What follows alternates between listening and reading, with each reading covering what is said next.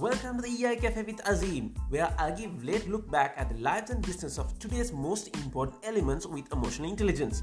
You will learn how emotional intelligence can be a key factor for your success in both personal and professional life. From leadership, collaboration, organization culture, positive mindset to raising kids. You will hear key life lessons and tips from most prominent personalities, business leaders, entrepreneurs, emotional intelligence practitioners, and executive coaches from all over the world. So sit back, relax with a cup of coffee, and let's get into the show. This is EI Cafe with Azim.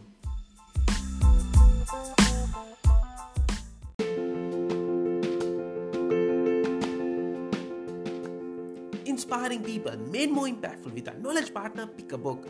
So let me tell you a little bit about Pick a Book. It's a global book reading movement that inculcates the habit of reading in each and every one of us. If you're wondering why this happens, it is simply because we are living in a generation we are getting lost in technology and most of them don't even see it. People tend to lose the importance of reading a book every now and then. As a book reading club, we try to inspire and change participants' self by engaging them in a habit of reading.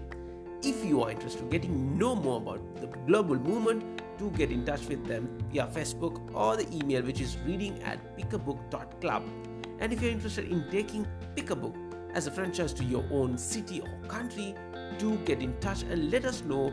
And we would love to encourage people to get into the habit of reading. Pick a Book, a global reading movement.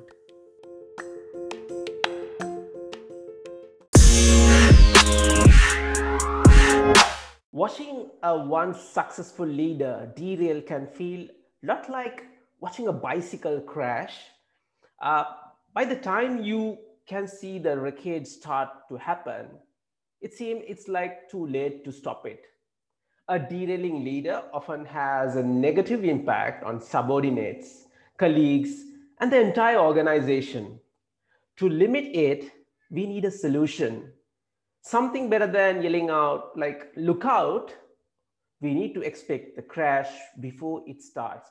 A very warm welcome to the show and i'm your host azim sahir a human capital specialist a lego serious play facilitator icf certified coach and an emotional intelligence practitioner. Here we are again for another exciting episode a 30 minutes of valuable learning. In today's episode we are going to talk something related to leadership right? Uh, keeping leaders on track and spotting the sign of derailment. Because we have seen a lot of leaders appears prosper come up on the top but suddenly vanished. Or when they change their uh, segment suddenly they become a failure. The organization falls apart. To discuss this i have a very interesting individual. Uh, when we want to talk about leadership of course we need to have an individual who has grown from the bottom grassroots level to the top so let me introduce him to you. He's the founder and the destiny architect of Hi-Fi Consultancy and its training arm Luminary Learning Solutions. Both are based in Sri Lanka. He has conducted assignments uh, more than 12 countries regionally. And his uh, clientele have included World Bank, UN, which is quite extraordinary. And the best part of this individual is he is an author who have authored 25 management books which is truly awesome. And the best part is it's freely available for anyone to read. Ladies and gentlemen, let me welcome Vidusha Nathavitarana, founder and destiny architect of Hi-Fi Consultancy and Luminary Learning Solution.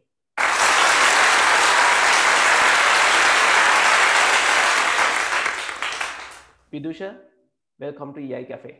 Hi, Azim. Absolutely brilliant to be here. Thank you. Thank you for inviting me first and foremost, thank you very much for accepting the invitation and being here. I know it's a weekend and then we have taken a bit late uh, time as well. So thank you very much for that. Not a problem. So Vidusha, um, as, as I mentioned on the introductory area, like the topic is keeping leaders on track, right? Spotting the sign of that derailment.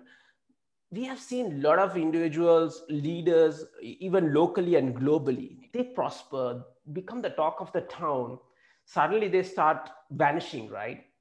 So, uh, my first question to you is what is your view on keeping leaders on track and why it is really important for, for organization? I think that's a pretty interesting question in the in the sense that I think there are two aspects to this, right? So there is a individual aspect to this, and there's also an organizational dimension to it. So obviously, for any leader to be on track and to be relevant, I think that's that's the key thing to be relevant. Um, you need to be self-aware to begin with. At the same time, and it's obviously in your best interest to make sure that you're relevant and on an ongoing basis. But even if you did get sidetracked, and even if you did, as you quite aptly put in your introduction, if you see the crash taking place, sometimes you can see but you might not necessarily know what to do about it. Now, this is when the organizational context comes into play. So, most organizations don't necessarily have systems and processes built in place to keep leaders on track, number one, to give out the warning signals, number two, and to do something about it when the crash does happen and to pick up afterwards. On the one side, you need to make sure that leaders are self aware and that they can spot these signals taking place um, and, and to be aware of it well enough to be able to do something about it. And on the other hand, you should have organizational impetus to make sure that if that is taking place, that corrective action can be taken place. So I think I think it is not something that only leaders are responsible for. I do think it is something that both the organization and leaders need to be responsible for. And there is a small aspect to this, and I'll flip this a little bit, right? My question is what were the followers doing waiting for the leader to fail? Now, we've all heard the story about the emperor and the new clothes, right? Where the emperor walks down the street completely naked. Now, of course, the emperor was a complete idiot and a moron to have fallen for that um, and allowed somebody to fool you that way. But that's what you have a set of advisors for, right? So, what were the advisors doing? Simply sucking up to a boss or to the leader and safeguarding their jobs, probably, and and saying exactly what the leader wants to hear. Now, therein lies the third dimension, which is inside the organizational dimension. You need to have people, even if they are more junior to you from the perspective of seniority, you need to have them prepped up enough to call it out as they see it and warn leaders that this is going to happen. And at times, even if the leader does not take that advice, the strength of the followers should be strong enough to put them on track. So I think it's a multidimensional issue. It's not just about leadership. Okay if i put on this particular i, I totally agree that followers also need to have a track. Uh, does the leadership style play a key role in that as well? What if it's like a leader is a more authoritative style? Just do what i say that's it. How, how do you how do you pick up that one yeah good point Azim. and and and again i think i think most of us especially if you kind of come from a management background and a, and a probably a qualification in management, I think it's drummed into us to say that a more participative style, a more democratic style of leadership is probably preferable. And I think under normal conditions, it is.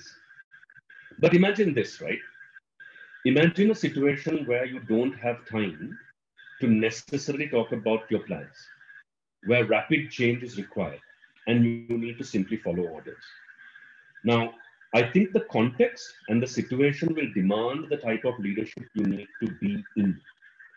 The biggest mistake leaders do make is that they have a preference in the style without taking the context into consideration. And this is probably what where what you do come into play big time.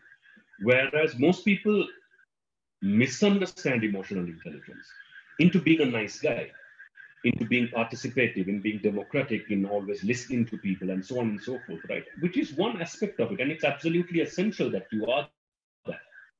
But emotional intelligence is also knowing when that can't be done, where you do have to call it out.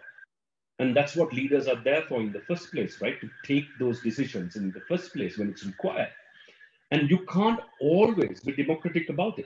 There are instances enough and more in any type of organization where someone at the top will have to take a decision, rightly or wrongly. And whether it is right or wrong depends on the outcome, isn't it? Now, if you took an arbitrary decision and it worked out, you turn around and say, you know what, he was a very decisive manager. He was very decisively there, and everything will be hunky dory. If it falters, you blame the same decision and turn around and say, you know, the fellow was a authoritarian fellow. So I think you need to take it in balance. But here is the trick, right? I think rather than looking at a preferred leadership style, what you need to have is leadership at all levels. So that even if at one level it is failing, there are other levels inside the organization to rectify it and prop it up. Now, if you look, looked at it from that perspective, all the levels of leadership has to fail for the organization to fail. And I think that's what you need to watch out for. You shouldn't over rely on one layer of management to take on leadership. It actually needs to be bottoms up. And every layer within the organization needs to have an accommodation of leadership at a certain level in order for it to thrive. So I don't think it's necessarily something to do with a particular style, but I do think it's more to do with a systemic approach to leadership and emotional intelligence being built into it. Absolutely, Vidusha. I think I can't agree more on that. Uh, the reason being the leader's role is to create more leaders, isn't it? Absolutely. Absolutely. So that's why that uh, the role of being more self-aware and build that relationship down the line so that derailment can be spotted by the followers or the, your subordinate and just give a little tip on it. Uh, that, that's why it's really important no. that build in relationship management. No, of course. And and, and the, the reality is this, Azim. I do think, um, even when we are kids, right, um, we are absolutely confident about something that we want to do. And sometimes our parents spot it and call it out. However, if we always listen to what somebody else tells us, we don't grow. We have to make our own mistakes at some point, right? So it's our parents' duty and responsibility to call it out, but I don't think it's fair for them to force that decision. Take a simple, simple example, right? And most of us, I think, in this part of the world, whenever we go into higher education, I think our parents and our teachers have an influence in it, right? Um, they, they, they have certain expectations.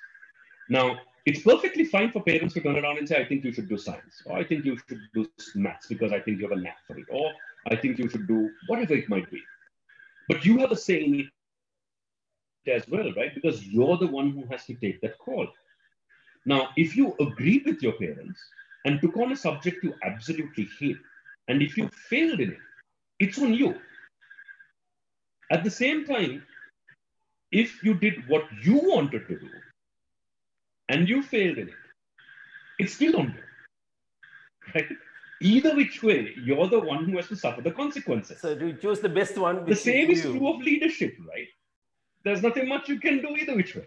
Correct. So I think, I really do think in, in, in leadership positions as well, you need to watch out for people possibly making mistakes, right? So if you're a senior, you can watch your juniors and turn around and say, you know, I think you're going to make a mistake with this. But ultimately, the junior has to take that call because he's the one who's actually doing it. Now, of course, you can use authority and turn around and say, look, if it's a really major catastrophe, you can call it out and say, that's it. Mm. You will not do this. Mm. That's fine. That's if you're a senior. Now, what happens if you at the strategic level are taking that call? Your juniors might actually see you doing it. Very much like when we are at a certain age, when we're about 18, 19 years old, and you relate to this, right? Because our parents still look at us as children. They don't look at us as adults, even now, right? Even after having two kids and being 40 plus years old, I think my mother still considers me a baby um, and, and not an adult, right? So Always if I go and tell my mother, I Always think you're the making a with this. I'll give you a absolutely always a baby, always a baby. Let me give you a quick example of something that happened just two weeks ago, right? So m- my dad has never had any form of asthma or, or wheezing of any kind throughout his life, and he's nearly 80 years old. Two weeks back, three weeks back, he was breaking cobwebs and started wheezing. And when I went and told my mother, I think dad is wheezing, my mother wouldn't believe me. She said, no chance, you know, but she has never wheezed. So forget it. That night, I get a call at about one o'clock in the morning saying Apache is finding it really hard to breathe. I, I think we need to go to the hospital. So we took him to the hospital, and sure enough, it was very simple. And at that point, I took over um, and, and went and told the doctor this is what happened. And sure as hell, he was wheezing.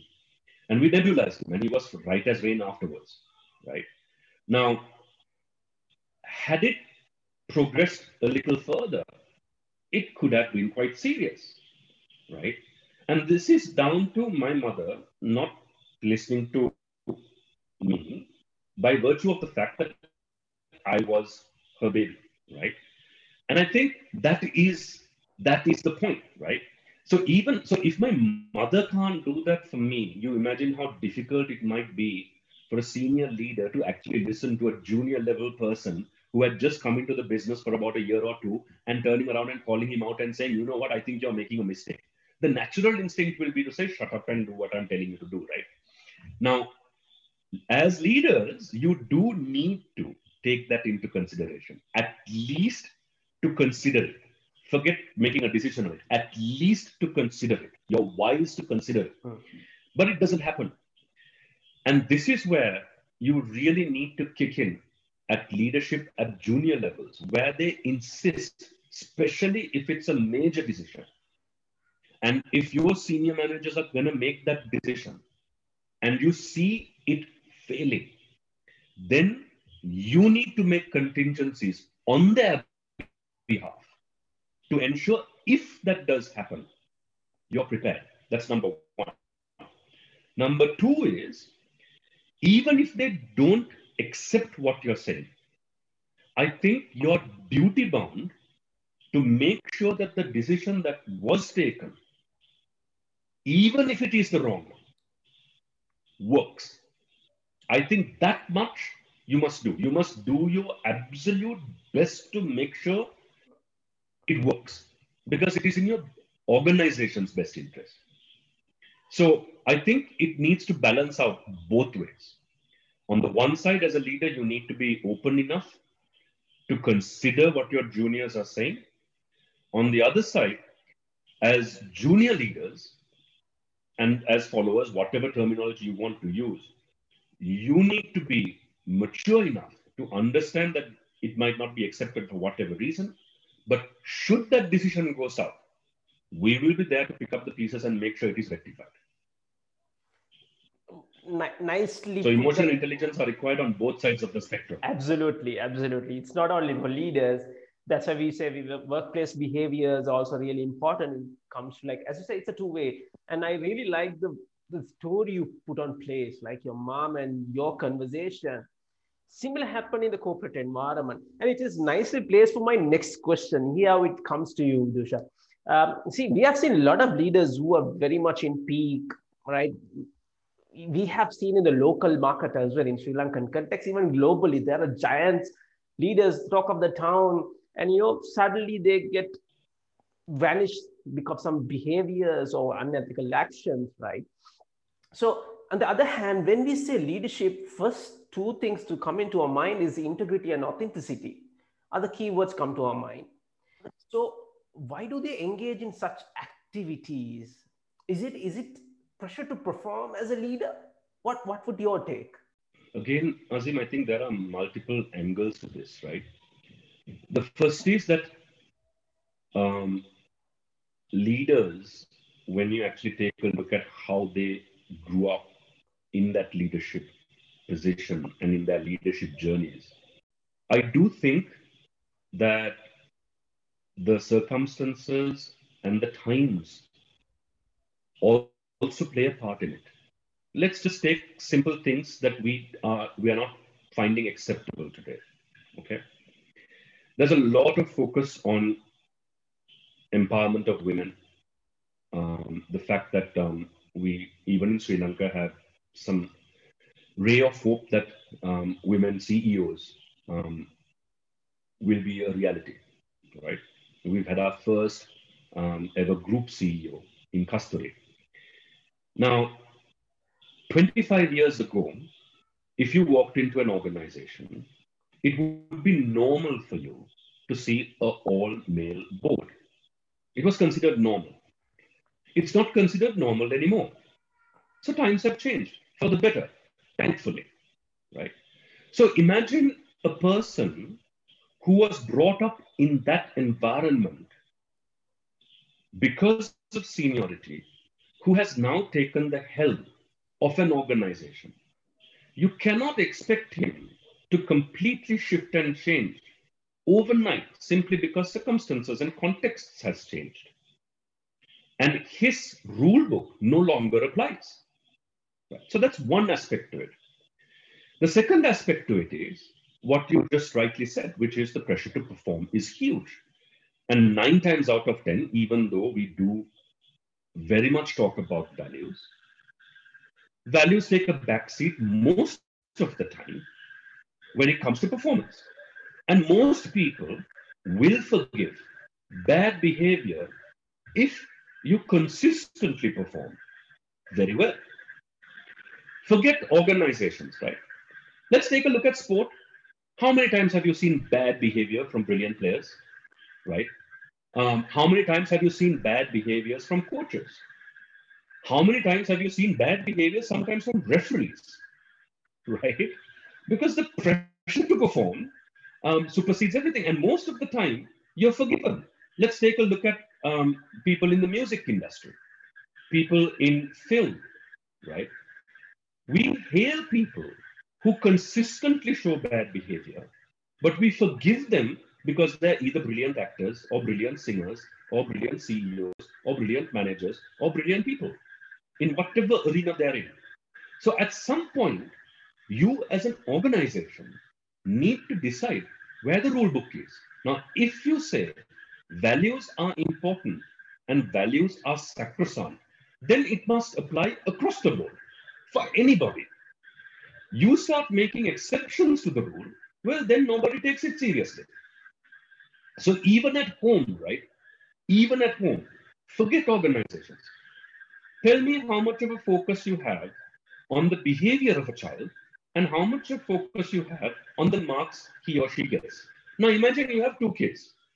One of them happens to be a really nice, warm, beautiful child who gets average or low marks. Not because he hasn't studied, but because maybe his intelligence is that. On the other side, you imagine your other child is brilliant at school, brilliant at almost everything he does. He's always getting prizes, he wins accolades, teachers love him and all the rest of it. But when he comes home, he doesn't doesn't do anything. He's rude to his siblings, he's rude to his mother. Don't you think he or she gets away with it? Simply because they don't want to disturb him, because he's doing so brilliantly well. So I think it is not only an organizational issue. I think it's a it's a it's a cultural and, and very much a societal issue, which manifests itself inside the organization as well. So there are multiple reasons why senior leadership positions, and when you're at senior leadership positions, you're highlighted much more. Everything you do is under scrutiny, and sometimes I think it's unfair also, you know, because you're under the microscope all the time, right? And where do you draw that line is my question to you, right? Think about it. So let's take a look at a couple of celebrated CEOs, right? Elon Musk, for example. Now, depending on whom you talk about it with, he might not necessarily be the nicest guy. Steve Jobs might not have been the nicest guy. Now, does that mean we discard them as CEOs? I don't have the answer to that question. What I'm asking is a question in return, I guess, for society to judge that. And if you say that it is not acceptable for such a person to be a leader, well, then the board should not tolerate it, Mm. isn't it? Absolutely. So you can't have two yardsticks. The issue is that most of the time we take the same fault and judge two people two diff- in two different ways. Either because you know mass media and, and everybody loves him, even with his faults. The other person they might not necessarily like for whatever reason. You can't have two yardsticks for that. So the reason for failure can be multiple, but also this. Please note that most most human beings, when they reach the top, are still human beings. They haven't reached a level of enlightenment, right? Just because I become CEO or senior manager doesn't mean my, you know, my intellectual capacity has increased or I have reached a certain spiritual plane. You know, it doesn't work that way. So I think the reason for lots of people going right to the top and sometimes failing I think is a normal thing. I think it will happen everywhere, in every sphere, in sports, in, in companies, at, at, at society level, at, uh, in politics, in, in every field. Those, the flip side of the question would be how many people do you know who consistently stayed true to their values and also performed? Very few very very few right? Now those people unfortunately sometimes we never celebrate. Mm. and because of that we don't have role models who are both very successful and very principled. Now we throw this word integrity and and you know authenticity around you know. But nobody has honestly turned around and said what honestly authenticity means. Because if you're really authentic right you must be able to be yourself in any circumstance. That's pretty hard to do isn't it? Because instinctively we will shift and change ourselves based on the situation. The way you would behave at home would be slightly different to the way you would behave at a funeral the way you behave at a funeral would be slightly different to the way you behave at a wedding, right? The way you behave at a wedding can be very different to how you behave at a boardroom. So, what is your authentic self is something that is a voyage of discovery that will take some time. And the issue is that when you reach the top, if you have not taken that voyage of discovery long enough, hard enough, and discover it for yourself. That is the danger. And once again, I honestly think that as much as we put the blame onto individual leaders, I honestly think as collectives, as organizations also, we have a duty and a responsibility to prepare them for that position, not to expect it de facto. I think that preparation is really critical. So if they were well prepared, I don't think they will be making the fundamental mistakes you just described. But if they were ill prepared, well, chances are that they would. Absolutely, Vidusha. I think that preparation is what which is required by every leadership. Uh, and and and you have already answered my the next question. My next question was like about authentic leadership. I think you just covered in a bliss, uh, connecting to my previous question. In that same line, um, I would like to ask you, in, for the benefit of our listeners, in your experience, what would be some of the signs of derailment of leadership? Right? What are the you, you've been going through? I know you have been to a lot of organization. You have been a lot of leadership um, consultancy. What are the some of the signs with your experience? If you could share a couple of just for benefit of our listeners. Let, let me let me in the interest of time, let me kind of give you three signs. These are pretty clear signs. The first sign, and probably the most visible sign of a leader waiting to be derailed, is someone who does not take feedback, especially negative feedback, well. Now, I think feedback is feedback, whether it's positive or negative, is how you take it, right? But if someone calls it out, irrespective of what their position is, irrespective of their seniority, if somebody calls it out and you're not ready to take it, that's a That's a pretty clear sign of derailment. The second is someone who's willing to play with the values. Right? So if you're flirting with breaking values, and when you're called out about it, you turn around and say, you know what, I didn't break it, I bent it. Right? That's another good sign. You're flirting with values then, right? You're you're playing around with words. You're not, you know, you're not you're not having integrity, like you said, right? It's perfectly fine to break it, provided you turn around and say, "Yep, I'm breaking it." At least own up to it, right? The third is when you are very, very insecure in your position. And you see that by trying to go after people that you don't necessarily get along with, right? When you see a leader trying to take a pot shot at one of their juniors, that's a sign of you not being comfortable in your own position, that you're feeling insecure in your own position. So if you find a leader who doesn't take feedback, who flirts with values, and who is insecure, and the way you see that is by not seeing him really take the juniors and groom them. You see these three things taking place, I think that's the time where organizations, HR, and everybody else around them need to intervene. So those are your clear warning signs. Thank you, Vidusha, for sharing for that. I, I think clear message is given. Feedback is, I think, one of the key elements we discussed earlier. Uh, with that that openness which is required by any leadership. So Vidusha, I think we have come to the end of our conversation. Uh, my last question to you is, this is what my key takeaway for my listeners. I would like to take it from the guest. So what is the one thing you could share as a best practice to stay on track for a leader? You can just say one thing. Right. Yeah. So the uh, I'll give you a tool for this, and we use this quite regularly at our programs. Um, it's called the hot seat, right? Um, now, it's not something that you can do easily. Um, I'll describe it very quickly. So, the hot seat is where the leader sits on the hot seat, and everyone who's working with him or her gives direct feedback face to face, two or three positives and two or three negatives.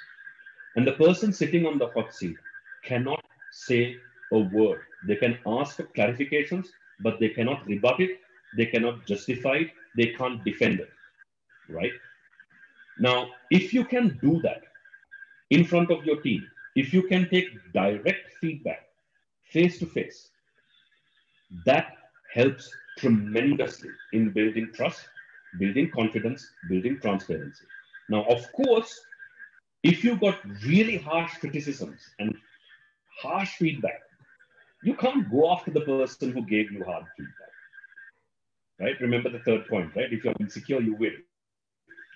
So when you're doing the hot seat, my my piece of advice will be I've seen organizations do this formally and informally. There are organizations where informally it happens. People walk into the boss's room and tell them off openly. And I've seen this happen, right? Brilliant sign that they are having the kind of leadership culture that they should be having. So my key takeaway for you um, and anyone who's listening in is to be able to have face-to-face, not 360s where it's anonymous, face-to-face, direct feedback from absolutely anyone. If you can just practice that, I think you're in safe hands. Oh, wonderful piece of takeaway for today's session. Um, so, ladies and gentlemen, that's the time what we have um, for today's episode my key takeaway is the hot seat, uh, which was shared by Vidusha. Uh, and the second one is build that self-awareness about yourself, why you are going to that top. Uh, when you build that, the derailment will be uh, not be happening. You'll be on track. And the plus the values, when you start building your your line of work throughout the values, I think you'll be on track and be open for the feedback of your colleagues. So those are my key takeaways. I hope our listeners have got wonderful, plenty of takeaways in this short 30 minutes of conversation. Uh, so today's topic was, uh, it's very interesting and needed topic, which is keeping leaders on track and spotting the sign of derailment. Uh, my special thanks to uh, Vidusha uh, Natha founder and destiny architect of Hi-Fi Consultancy and Luminary Learning Solution. Uh, you can catch hold of Vidusha on his LinkedIn profile, Facebook or Instagram, and you can just go and Google uh, Books by V, where he have given that open source for anyone to go and check his books. And you have plenty, believe me. Uh, it was privilege for me to the two books with him. Thank you, Vidusha, for that as well. So, Vidusha, once again, thank you very much for uh, spending a valuable weekend with me at the cafe. Thank you very much. Thank you, Azim. Great pleasure.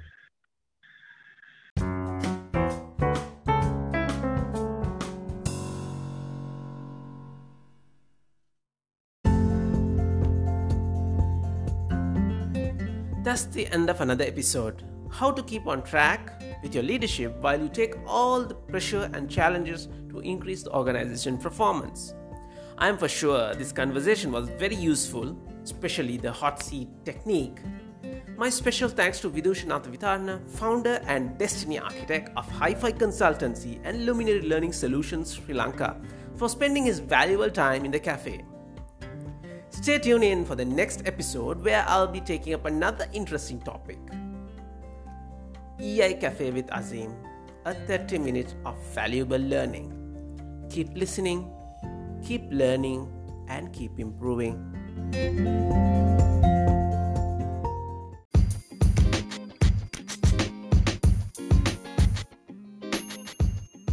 So that's it for another episode of EI Cafe with Azim. Thank you so much for tuning in, and it's really appreciated. Please subscribe to the show so you get an update on my next episode. Write a review to the show and leave a 5 star to the show. Please do follow me on social media, Azim Sahir. And do write to me what topic and from whom do you want to hear it from, where I will try to get them on board for you. Till I meet you on another exciting episode, checking out of the cafe, my name is Azim Sahir. Stay safe and God bless you.